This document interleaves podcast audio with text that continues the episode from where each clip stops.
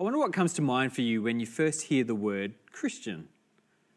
I asked around some people that question and had them send in videos of their responses. So let's take a look at that.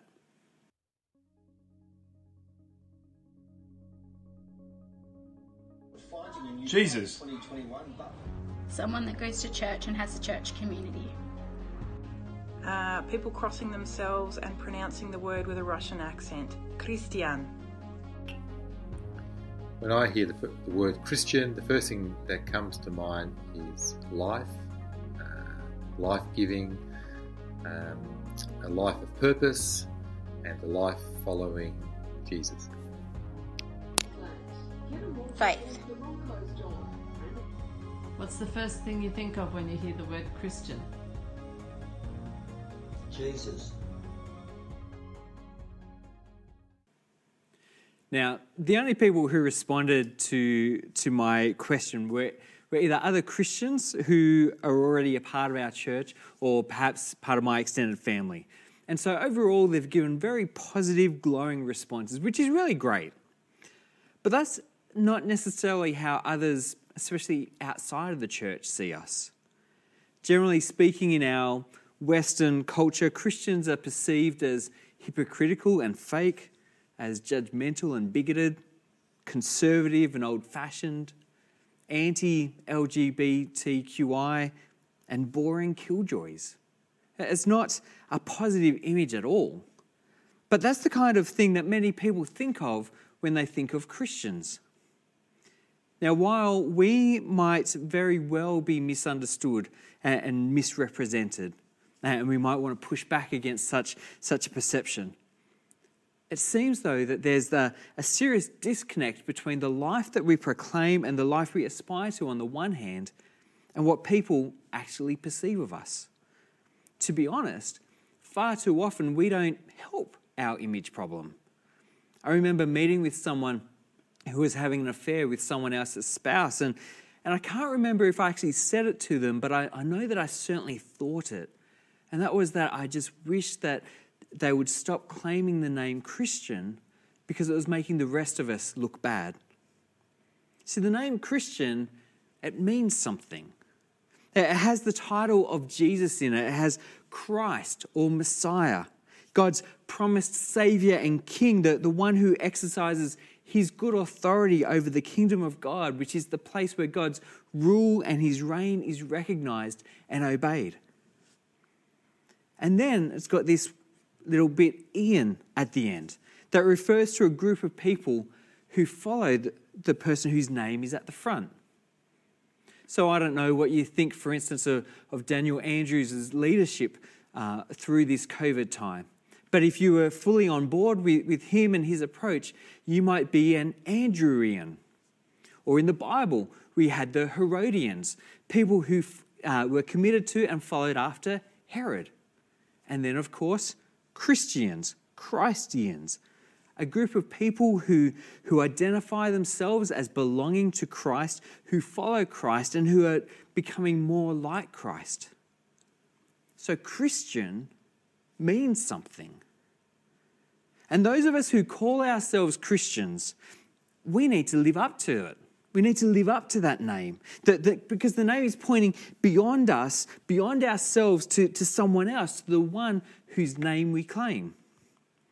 C.S. Lewis once wrote that the church exists for nothing else but to draw men into Christ and to make them little Christs.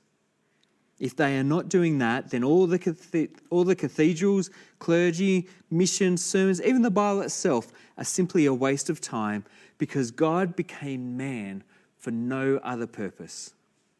So, the answer to the question, what do you think of when you first hear the word Christian, should be Jesus. Now, all of this leads us to our passage for today uh, from Acts 11, starting at verse 19.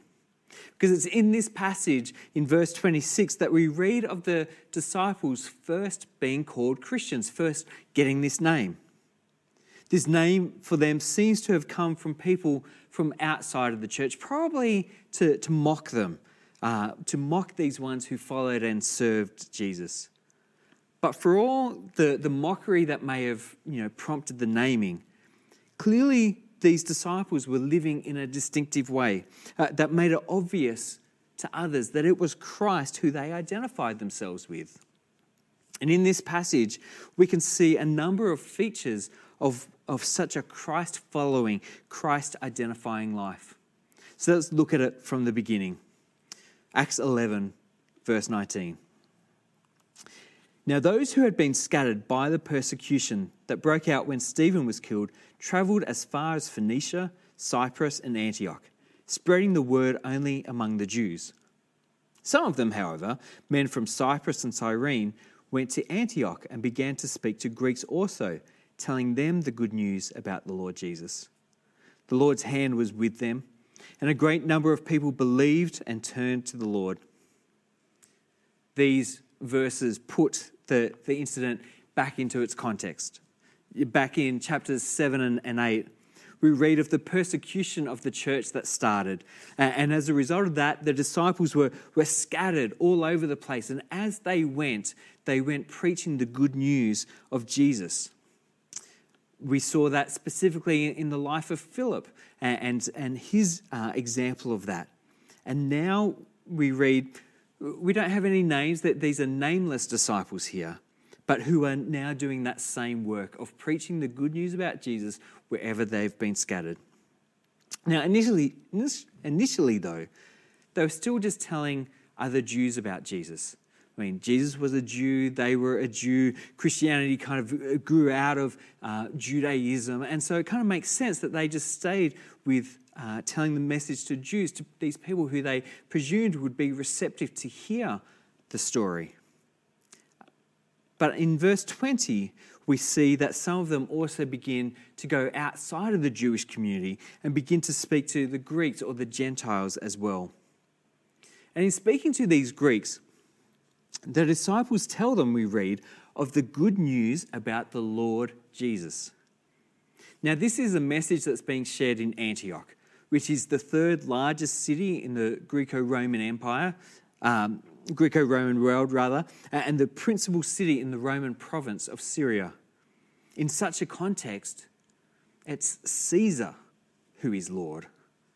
And, and so, this is the radical message of Christianity that it's Jesus, that Jesus is Lord, that He is the King, that He is the one that we give primary and first allegiance to. This is what got the early Christians into trouble and led them to martyrdom because they would not renounce Jesus as their Lord, as their Lord, nor would they name Caesar as a god. So then in verse 21, we see the first mark of what it is that identifies someone as a Christian. They believed and they turned to the Lord. Turning to Jesus uh, then entails turning from something else. They were turning from their old way of life and they were turning to the one where Jesus was their Lord, where Jesus was their authority over their lives.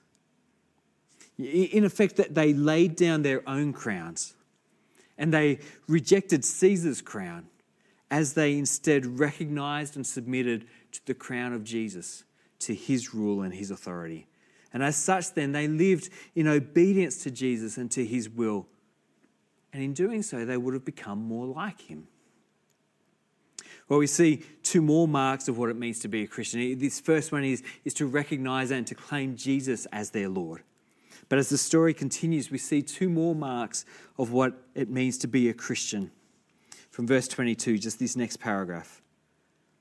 News of, these uh, uh, Jews and Greeks becoming, uh, putting their faith in the Lord Jesus News of this reached the church in Jerusalem, and they sent Barnabas to Antioch. When he arrived and saw what the grace of God had done, he was glad and encouraged them all to remain true to the Lord with all their hearts. He was a good man, full of the Holy Spirit and faith, and brought a great and a great number of people were brought to the Lord. Barnabas, whose name means son of encouragement, and we see him encouraging these early disciples here. But Barnabas comes from Jerusalem, where they've heard news about what has been going on. He comes from there to Antioch to check out what they've been hearing about.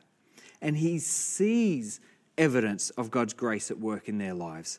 Uh, he sees evidence of them having turned to Jesus as Lord. And so then now he encourages them to, to firstly to remain true to Jesus, and secondly to do so with all their hearts. Now, to remain true means to persevere and to abide in Christ. We use such language in the context of marriage uh, about a couple remaining true to each other. It's not just that the couple makes a, a commitment to each other, you know, just in that moment of the wedding, and then they have nothing to do with each other ever after. No, rather, they continue to abide with one another, literally. And they bring their lives increasingly together till death do us part. In doing so, they live their lives in light of the other, not just doing as they please, but, but doing what will please and serve and bless the other. And it's so too for us as Christians.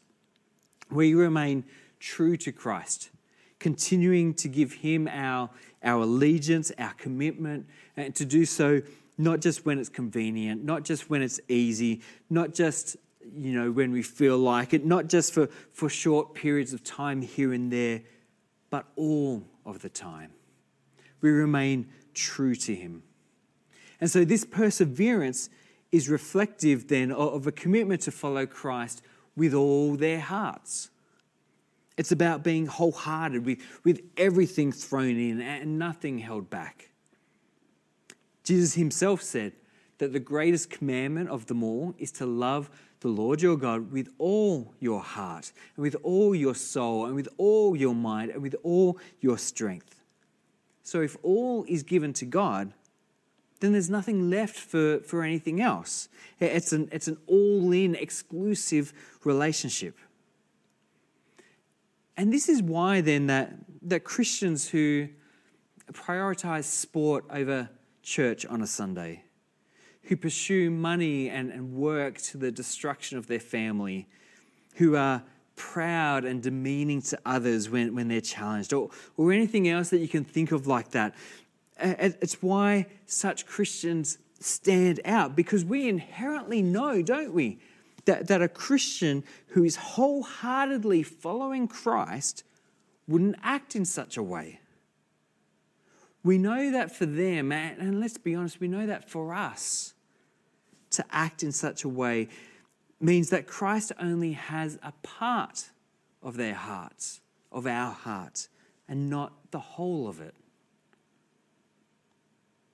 Again, you know, in the analogy of marriage, it's not, it's not okay, it's not acceptable for, for one of the partners to, to have you know, occasional affairs here and there and, and expect them to, to come back into the, the marriage bed because the, the, the spouse doesn't have their whole heart. It's being divvied up and sent to, given to other people. And that's not what it is to be. Instead, we are to follow Christ, remaining true to Him and doing so with all of our hearts. So, Christians, uh, as we've seen from this passage, are those who are marked by having Jesus as their Lord, who persevere in following Him, and who do so with their whole hearts. And we see more as we continue through the passage, verse 25 now. Then Barnabas went to Tarsus to look for Saul. And when he found him, he brought him to Antioch. So for a whole year, Barnabas and Saul met with the church and taught great numbers of people. And the disciples were called Christians first at Antioch. Now, notice here that Barnabas and Saul met with the church. These new disciples, you know, having heard the message of the good news um, and responded to it, turning to Jesus, these new disciples now gathered together as a church. And this has been one of the great losses for us that, that we've experienced through this time of COVID, that we've not been able to, to meet together. That's why we have such an emphasis on meeting in a, in a neighborhood church and gathering in a smaller way like that, even if it needs to be over Zoom, as it may still need to be in Victoria. Because gathering together with the church, gathering regularly together with the church, is a mark of a Christian. Now, I don't want to make this a hobby horse or, um, or a bugbear, but, but it really is one for me. See, we don't commit to following Jesus and to being a Christian only, you know, every second or third week. We don't commit to being a Christian or, or following Jesus only when we've had a quiet Saturday, and so we don't mind having to give up, you know, our Sunday morning as well. I mean, if we're a Christian, we are one all of the time. And the church gathers every week, and so we should be part of it every week. Now, undeniably, doing so requires a sacrifice of time. But by that sacrifice, we express with our lives the priority of and our commitment to Christ in our lives. And as such, it's a witness to our own hearts and to that of our family, and maybe most significantly to our watching neighbours, colleagues, and friends. I mean, when we could still meet together, I often wondered what people thought on a Sunday morning when our street was quiet, when no one was out and about. And here I was dressing up nicely and leaving home early to, to come and to spend my Sunday morning at church. I used to wonder what they think, and I've since found out that everyone knows that I'm, the priest, uh, the local priest up the road. And so obviously it stands out. We may not realize it, but it's obvious. Uh, I mean, let's be honest, there's plenty of other things that we could be doing with our Sundays, especially you know, as spring kicks in and we're having some beautiful, glorious weather. It stands out, you know, it, it marks us for us to dedicate this time to gathering together with other Christians in the church. And it's one of the things that would have been seen and observed in the lives of these disciples in Antioch. And as they gathered in this way, they were taught they were continually learning and growing in their knowledge of God and of His Word and of what it means to live in His kingdom under His Lordship. They were humble and teachable. I mean, they knew that they hadn't yet arrived. They knew that they didn't know everything there was to know. And so, coming under the teaching of Barnabas and of Saul, they were built up in their faith, becoming more and more mature and more and more like Christ. And so, it's no wonder then that they were first called Christians at Antioch. They submitted to Christ, they persevered in Him, they wholeheartedly followed Him. They gathered with others who did likewise. They continued to learn and grow in Him, and as such, they progressively grew to look like Him. They were all about Jesus. He was central or core to their lives.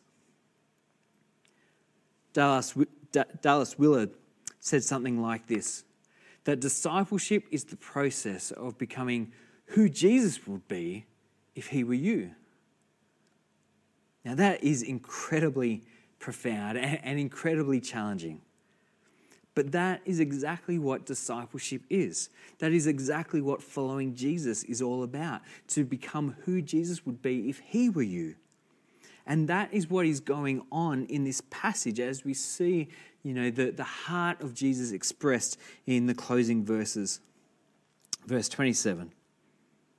During this time, some prophets came down from Jerusalem to Antioch. And I find that funny. It's very, um, we've noticed that living in Wodonga, um, we go down to Sydney and we come up from Melbourne. Oh, no, we go up to Melbourne, down from Sydney. We're, we're all very mixed up in our, our, directions. And it's the same here because um, Antioch is actually up from Jerusalem. And so, but anyway, it's a very, seems to be a Victorian thing, I think. But that during this time, some prophets came down from, down from Jerusalem to Antioch, even though we know they really went up. One of them, named Agabus, stood up and through the Spirit predicted that a severe famine would spread over the entire Roman world. And this happened during the reign of Claudius. The disciples, as each one was able, decided to provide help for the brothers and sisters living in Judea.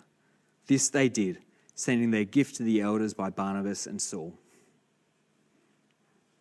Here we see these early Christians looking beyond themselves and looking beyond their own needs to act generously and sacrificially for the good of others. They gave of themselves to support and bless the church back in Judea, people who they probably had never even met, but yet who they recognized as part of their family of faith, as their brothers and sisters in Christ. They acted for the good of others. And in the early years of the church, uh, beyond what we read in the pages of Scripture, this is one of the things that really helped the church to grow. Yeah, a plague went through the empire, and it was the Christians who cared for the plague victims at great personal risk. And their compassion, their care, their love, their concern um, showed up in stark contrast the, the seeming indifference of the government and of the, the Roman bureaucrats and, and authorities. Christianity and its care for others was noticed and it stood out and it was attractive and compelling and drew others to the faith and to following Jesus.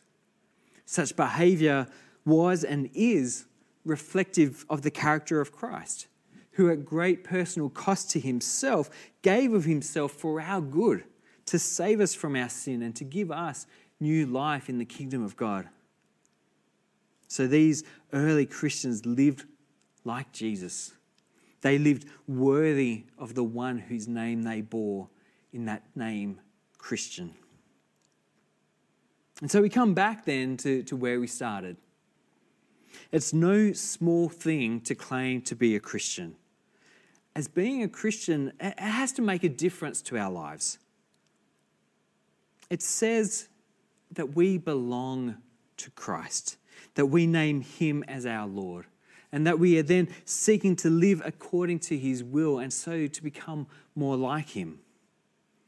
Being a Christian is not just about having a ticket for heaven when you die. It's about living in the kingdom of God now with all the implications on your life that that entails. So here's a question for us all to reflect on. And if you're bold, even, to discuss it with others in your neighborhood church or in your family or whoever you're watching this with. And I'd encourage you to, to actually have the conversation, not just think it. But the question is this Would someone know that you're a Christian if you didn't tell them that you were? Or another way to get at it would be to ask, What would stand out to others about your life? Is your allegiance to Jesus as Lord evident? Is your commitment to follow him and to become like him working its way out in your life? Would someone see, what would someone see in your life to know that you're a Christian? Or conversely, what would someone see in your life that would prompt them to, to question that claim? Would someone know that you're a Christian if you didn't tell them. Certainly, these early Christians in, in Antioch, their, their faith in Jesus stood out, prompting others around them to give them this name. Would, would you also be found out in that way? And today, you know, maybe, maybe you're not actually a Christian yourself, but maybe you'd like to be. And the good news of, of Jesus that these early disciples shared in Antioch was that what you were powerless to do, and that is to, to deal with your sin. God did for you in Jesus Christ. Jesus bore your sin and its punishment on himself as he died on the cross, and then he rose again to, to new life. And in doing so, he gives us his life and his righteousness through our faith in him. And as a result, we're made right with God and we're able to live a new life in his kingdom. It's not that we have to call him Lord. It's that we get to, and we get to live into the, the fullness of life and life as it was meant to be lived as we uh, walk in obedience to him. And so, church, let's, let's pray together that each of us, those who call ourselves Christians, that we would live like it. And perhaps those of us who, who aren't yet there, that you might come to a place of saving faith in Jesus. So let's pray. God, we thank you for your word and the witness uh, within it of the lives of these early disciples, these early followers of you. We thank you that they lived in such a way that, that people around them could, could look at them and see you in their lives, that would prompt them to, to give them this name of Christ ones. And so, God, I pray for us, your church here. That we would live worthy of the name that, that we claim. That we would uh, live up to all that that means. That we would become little Christs. That you'd be so working your, your transforming spirit within us that we would be turning from sin, that we would be turning from our own way. And instead, God, we would be turning to you and to Jesus and to walking uh, according to his will, to live in his kingdom, empowered by your spirit, God. We pray this. May our, may our time in church, may our reading of the word not just be, you know, an activity we undertake, but may it be a means of your transforming work in us, we pray. God, may our lives then, living like Jesus, just become attractive and compelling to others, that they too would be drawn to you and to know you. And so, God, I want to pray for those who aren't yet Christians. And I pray, God, that you would be at work in them to turn them to you. And if, if you're watching, listening to this today, and you are ready and willing and eager to commit your life to Christ, to make him your Lord and to give him your allegiance, just, just pray with me to say, and God, I, I recognize that I'm a sinner and I'm unable to do anything about it. I thank you for Jesus, who bore my sin himself, died on a cross, was buried, and then rose again to new life. In doing so, God, He dealt with my sin that I might receive your forgiveness and that I might have new life in Him. God, that's what I want. And so I want to put my faith in Jesus. I want to experience His good news and call Him my Lord and my Savior, to live as part of your kingdom and to experience all that you would have for me. And if you've prayed that, that today, uh, it'd be awesome for you to let someone know. Maybe it's someone in your in the neighborhood church who you're gathering with. Maybe it's a, a friend, um, or, or, email the, the church, or, or, do something to, to let us know that that's awesome. And let's then now, church, respond even further. We've responded to God uh, and to His word in prayer. Let's continue to pray, though, as we sing uh, asking that we'd become more like Jesus. So, Josh and Rach will lead us in this.